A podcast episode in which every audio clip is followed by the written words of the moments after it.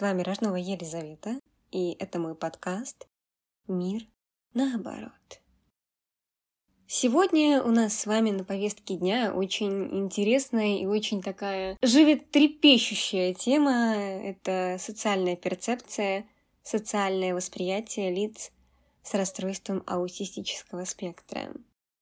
Ну, начну я с того, что мы все с вами живем в социуме, который вообще полон различными вещами, различными феноменами, различными социальными группами, индивидами. И это все как-то внутри, так сказать, нашего с вами общества уживается.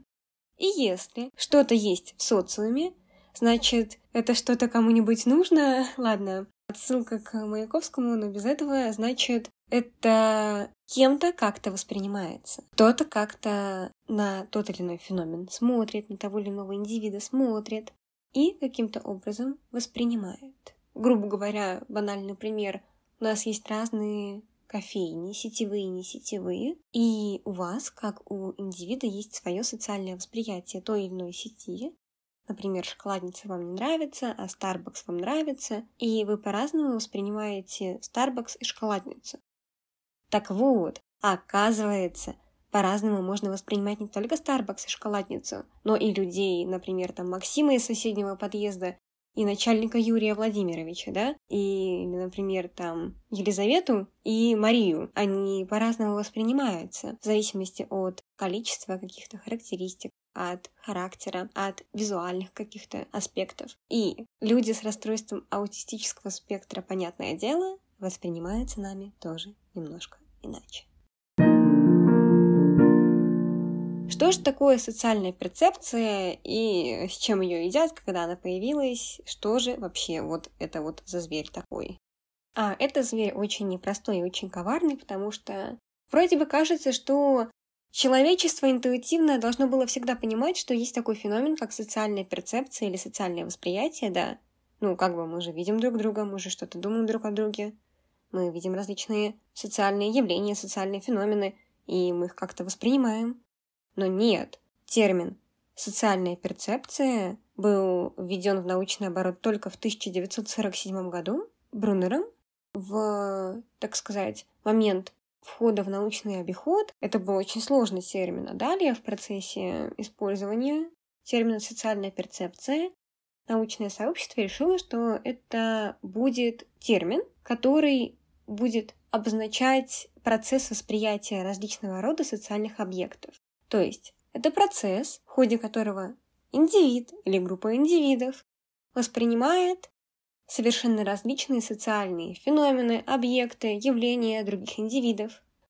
У социальной перцепции есть свои собственные механизмы восприятия. И наиболее известные из них а говорю сразу, это не все, это не все, но я буду озвучивать только те механизмы социальной перцепции, которые нам понадобятся дальше. Итак, наиболее важные из них для нашего с вами сегодняшнего выпуска — это эмпатия, атрибуция, проецирование и стереотипизация. И давайте разберемся немножко в каждом из озвученных мной механизмов. И первый — это эмпатия, ну, только ленивый не слышал термин «эмпатия». Сегодня так модно говорить об эмоциональном интеллекте, об эмпатичности, о сострадании, что, наверное, только человек, изолированный от интернета, не знает, что это такое. Ну, точнее, как? Только человек, изолированный от интернета, не слышал этот термин. Но по факту, из-за того, что почти все, кому не лень, используют термин «эмпатия», он уже утерял свой первоначальный изначальный смысл. А эмпатия — это постижение эмоционального состояния другого человека, понимание его эмоций, чувств и переживаний. Эмпатия — это один из механизмов социальной перцепции. То есть, эмпатируя, проявляя эмпатию к другому человеку, мы его что делаем? Правильно, социально воспринимаем. Если говорить о таком процессе, как атрибуция, то это процесс, который служит человеку для того, чтобы придать смысл его окружающему миру. И, собственно говоря, из атрибутивных процессов и состоит содержание межличностного восприятия. И мое любимое — это стереотипизация. Вообще, на самом деле, феномен стереотипизации, он возникает под влиянием других индивидов в ходе взаимодействия с ними. В результате стереотипизации формируется некая социальная установка, которая формирует предрасположенность и готовность человека воспринимать что-то определенным образом. То есть человек уже готов воспринимать тот или иной социальный феномен не так, как ему бы хотелось, а ориентируясь на тот социально-культурный бэкграунд, который у него уже есть который не всегда является правильным. Стереотипизация — это не негативная и не положительная некая категория. Но в случае социального восприятия людей с раз это как раз-таки негативная категория. Почему? Об этом мы узнаем чуть позже. Мы с вами немножко разобрались в том, что же такое социальная перцепция или социальное восприятие. Мы с вами озвучили четыре важнейших механизма социальной перцепции для сегодняшнего выпуска. И поэтому мы можем уже переходить к социальному восприятию лиц с расстройством аутистического спектра. И так получилось, что э, в России не очень много информации по данному вопросу. То бишь, наблюдалось полное ее отсутствие. И именно поэтому целью своей научной работы, своего научного исследования на который я буду уже сегодня ссылаться, потому что у меня появилась первая публикация, которую я оставлю в описании подкаста, и к ней вы можете обратиться и ознакомиться именно с тезисами исследования. Так вот, еще полтора месяца назад в России наблюдалось полное отсутствие информации о социальном восприятии лиц с расстройством аутистического спектра, и поэтому темой моей научной работы стала именно социальное восприятие лиц с рас и их семей. Но в процессе моей работы фонд «Обнаженные сердца» совместно с ВЦИОМ обнародовал данные опроса, обнародовал данные в ЦИОМ 2 апреля 2021 года. И тема их опроса звучит следующим образом. Это отношение россиян к аутизму. И согласно данному опросу, собственно говоря, у россиян наблюдается дистанцированность, дистанцированное восприятие лиц с расстройством аутистического спектра. И более того, в России очень высокий уровень стереотипизации касательно вопроса расстройств аутистического спектра. Причем, что очень важно отметить, что стереотипизация идет не только среди людей с не очень высоким образованием, но стереотипы настолько укоренились в нашем обществе, что стереотипы транслируются и людьми с высшим образованием, с высшим психологическим образованием, что, конечно, может вызывать только печаль. Мое исследование было направлено на изучение образа людей с раз и восприятие образа людей с раз российским зрителям, российским зрителям кино и сериалов. То есть я провела анализ рецензий, как профессиональных рецензий, так и непрофессиональных рецензий, на фильмы и сериалы, в которых у главного героя было расстройство аутистического спектра, и, сделав выводы из своего эмпирического исследования, я также могу подтвердить слова и результаты исследований в целом, что наблюдается дистанцированность, но с некоторыми оговорками. Поэтому давайте обратимся к моему исследованию.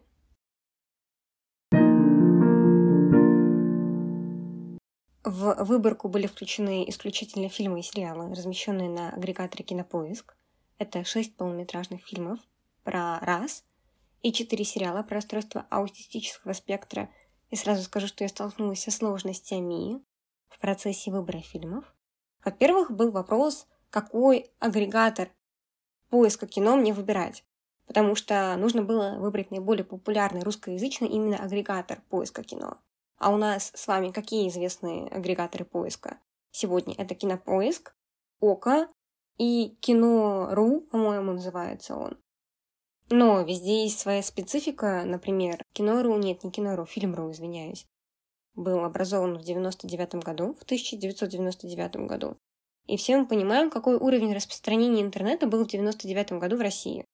Плюс Фильм.ру — это изначально онлайн-кинотеатр, а не агрегатор, собственно говоря, кинопоиска. То есть в этом онлайн-кинотеатре были размещены только фильмы, и не было возможности оставить рецензии, либо не было какой-то подробной информации о фильме. Кинопоиск же, в свою очередь, изначально был агрегатором кинопоиска. То есть на истоках кинопоиска на сайте можно было найти информацию о фильмах, рецензии, там, не знаю, год выпуска фильма и так далее. И только, по-моему, в 2018 году Кинопоиск стал еще показывать и фильмы, то бишь только в 2018 году сам Кинопоиск стал онлайн-кинотеатром. По поводу Ока. Ока появился в 2011 году. Если бы я брала Ока, то репрезентация отзывов была бы не столь большая, то есть я бы не смогла проследить динамику, как отношение к лицам с раз менялось. Именно поэтому я остановилась на агрегаторе Кинопоиск. Так вот, были взяты шесть полнометражных фильмов про раз и четыре сериала про расстройство аутистического спектра. Почему именно так? Потому что я брала Кинопоиск за базовый ресурс, и при поиске по ключевым словам на Кинопоиск, таких как раз и расстройство аутистического спектра, Кинопоиск выдавал именно шесть полнометражных фильмов и четыре сериала. Если кто не знает, в Кинопоиске есть возможность поиска по ключевым словам. Туда я вбивала такие слова, как раз и расстройство аутистического спектра, и мне выдало 6 полнометражных фильмов и 4 сериала. Почему не аутизм я вбивала? Сейчас объясню почему. Когда я вбивала аутизм, выборка была неполная, выборка была неправильная, не побоюсь этого слова, потому что в выборку входили такие фильмы, как «Игра в имитацию», а там явно главный герой без аутизма, и другие известные фильмы, в которых у главного героя наблюдается синдром Саванта, но никак не аутизм. И это нужно запомнить, потому что когда я перейду к выводам исследования, вы поймете, почему это очень важно. Также в выборку вошел один фильм, посвященный онкологическим заболеваниям. Для тех, кто слушал выпуск инвалидизации, сейчас все станет очевидно. Для тех, кто не слушал, послушайте. Соматические онкологические заболевания, так же как и расстройство аутистического спектра, это диагноз, который инвалидизирует носителя. Но помимо того, что этот диагноз инвалидизирует носителя, он еще и инвалидизирует всю семью. То есть как от диагноза рак, онкология, так и от диагноза расстройства аутистического спектра страдает вся семья. Следовательно, социальное восприятие меняется не только носителя диагноза, но и его семьи социум будет по-другому воспринимать как индивида, так и его семью. Онкологические заболевания были взяты именно как раз-таки для того, чтобы провести параллели, посмотреть, как в зависимости от диагноза меняется динамика развития фильмов и как меняются отзывы. А выводы были сделаны следующие.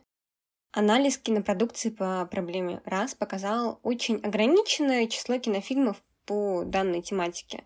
То есть с период с 1988 года, когда вышел первый полнометражный фильм «Человек дождя», там у главного героя раз, в настоящее время, как бы по данным Кинопоиск, вышло всего шесть полнометражных фильмов и четыре сериала про раз. Да, в скобочках оговорка, что информация неполноценная, но даже с полноценной информацией. Динамика развития фильмов про онкологию рака, динамика развития фильмов про расстройство аутистического спектра просто с колоссальнейшим разрывом, потому что первый фильм про онкологию вышел в 1939 году, 1939 году. Просто вдумайтесь а первый фильм про аутизм вышел в 1988 году. Между ними 50 лет так-то. Именно поэтому динамика, просто разрыв в динамике колоссальный. Но важно отметить, что продукты кинематографа чаще транслируют образ мужчины, носителя диагноза. И как раз-таки трансляция мужчины носителя диагноза, а не женщины, может порождать формирование стереотипов, таких как, что аутизм – это мужской диагноз. И если посмотреть популярные в Российской Федерации стереотипы про расстройство аутистического спектра, что мы там видим? Именно его, что аутизм – это мужской диагноз. Важно заметить, что продукты кинематографа транслируют очень стереотипизированный образ человека с расстройством аутистического спектра. А именно, это человек мужского пола, который еще обладает незаурядными способностями, высокофункциональный и высококомпенсированный вербальный носитель диагноза РАС, который обладает почти приемлемым социальным поведением. И что мы видим из этого наиболее популярного образа, который транслируется. Аутизм романтизируется в фильмах, по крайней мере в глазах отечественного зрителя. И мы получаем дистанцированность восприятия раз, потому что реальный диагноз аутизм не вписывается в эти рамки, потому что не любой человек с аутизмом высококомпенсированный, не любой человек с аутизмом высокофункциональный, не любой человек с аутизмом мужчина, не любой человек с аутизмом вербальный – и таким образом происходит отторжение образа героя с аутизмом, если вдруг образ героя не вписывается только что озвученные мной рамки.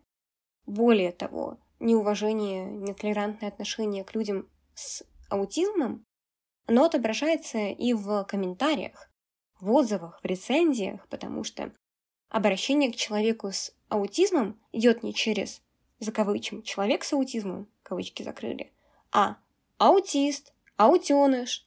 Вы когда-нибудь слышали такое обращение, как, я даже не знаю, ракист, ракеныш, то бишь человек с раком? Какое обращение к человеку с раком? Это в первую очередь индивид, потом носитель диагноза. Поэтому мы говорим женщина с онкологией, мужчина с онкологией, человек с онкологией. И именно так же нужно обращаться к людям с расстройством аутистического спектра. Человек с РАС, человек с аутизмом, люди с аутизмом и так далее. И таким образом получается, что исследования в ЦИОМ и мое исследование, они запараллелены. Да, информация разная, но мы получаем только один результат, что социальное восприятие лиц раз в Российской Федерации обладает такой спецификой, как дистанцированность, нетерпимость, нетолерантность, страх и высокий уровень стереотипизации. И это нужно менять, это нужно решать. И мне хочется верить, что мой подкаст помогает решать эту проблему. И последнее такое кульминационное слово в сегодняшнем выпуске я оставлю ссылку на, как я уже говорила, свое исследование в описании, а также оставлю ссылки на другие интересные источники в описании. И с вами была Рожнова Елизавета. thank you